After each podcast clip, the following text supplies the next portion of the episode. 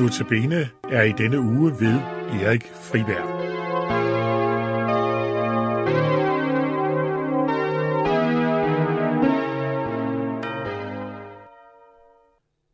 Så bliver det juleaften. I andagten i denne uge vil vi delvis gå ud fra nogle af vores dejlige julesalmer. Også i aften, der er det kimer nu til julefest. En julesalme skrevet af Martin Luther. En salme, som for rigtig mange af os hører med som indledningen til en juleaftens gudstjeneste og indledningen til julefest i hjemmet. Jeg har også i aften læst lidt fra juleevangeliet, som Lukas skriver det i kapitel to.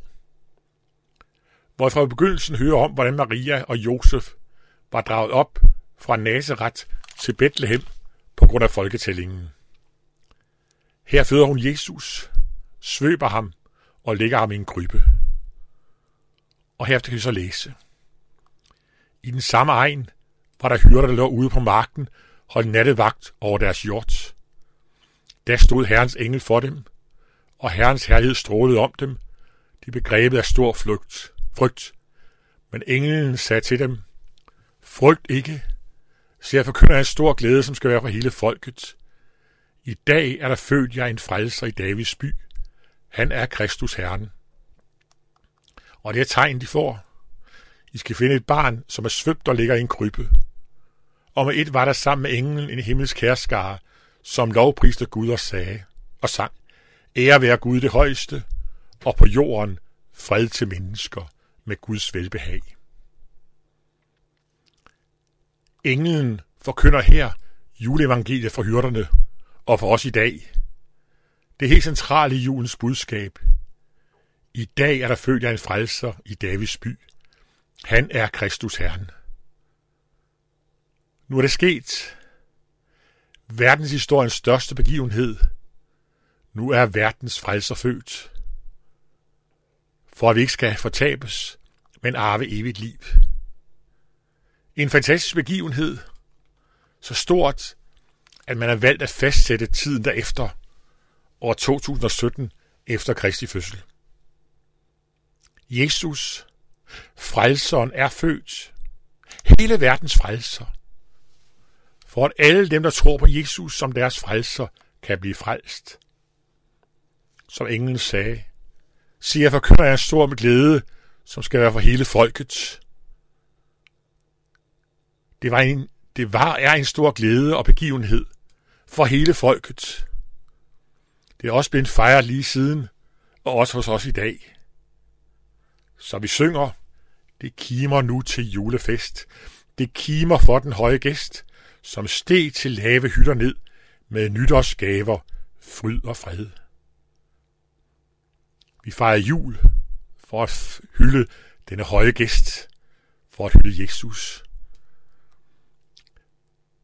Det er det forunderlige, at han frivilligt blev menneske, for at frelse os mennesker. Det kan simpelthen ikke fejres for meget. At så mange af os også giver anledning til at være sammen med vores kære og fejre det i fællesskab.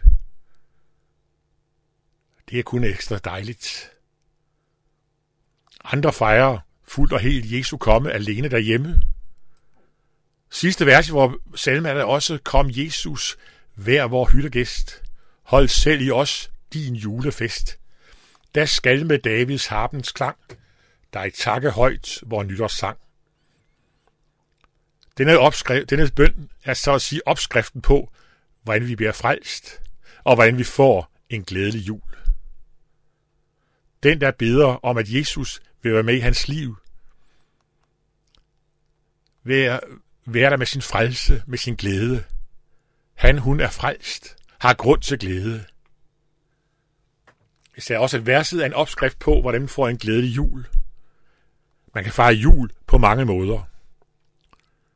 Nogle mange sammen i fest i lag, nogle alene. Nogle i overflod, andre i beskedne kår. Og nogle omlever måske tomhed midt imellem kære, midt i en jul i overflod. Og nogle oplever tomheden ensom jul. Men det, der gør det til en rigtig jul, det er, når vi beder.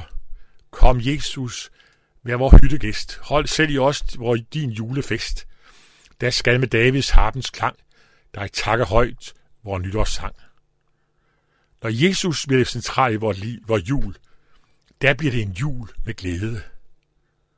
Der glædes vi ikke bare over samværet, over den fine mad, over fællesskabet, men glædes vi over Jesus, over vi må lovprise ham.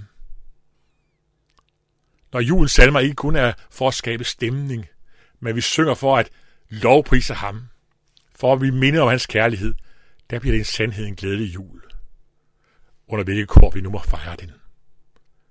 Ja, vi beder dig, Herre, vil du selv være vores hyttegæst, selv hos, hold din julefest hos os. Tak, at du kom som verdens frelser, min frelser. Velsign denne jul. Amen.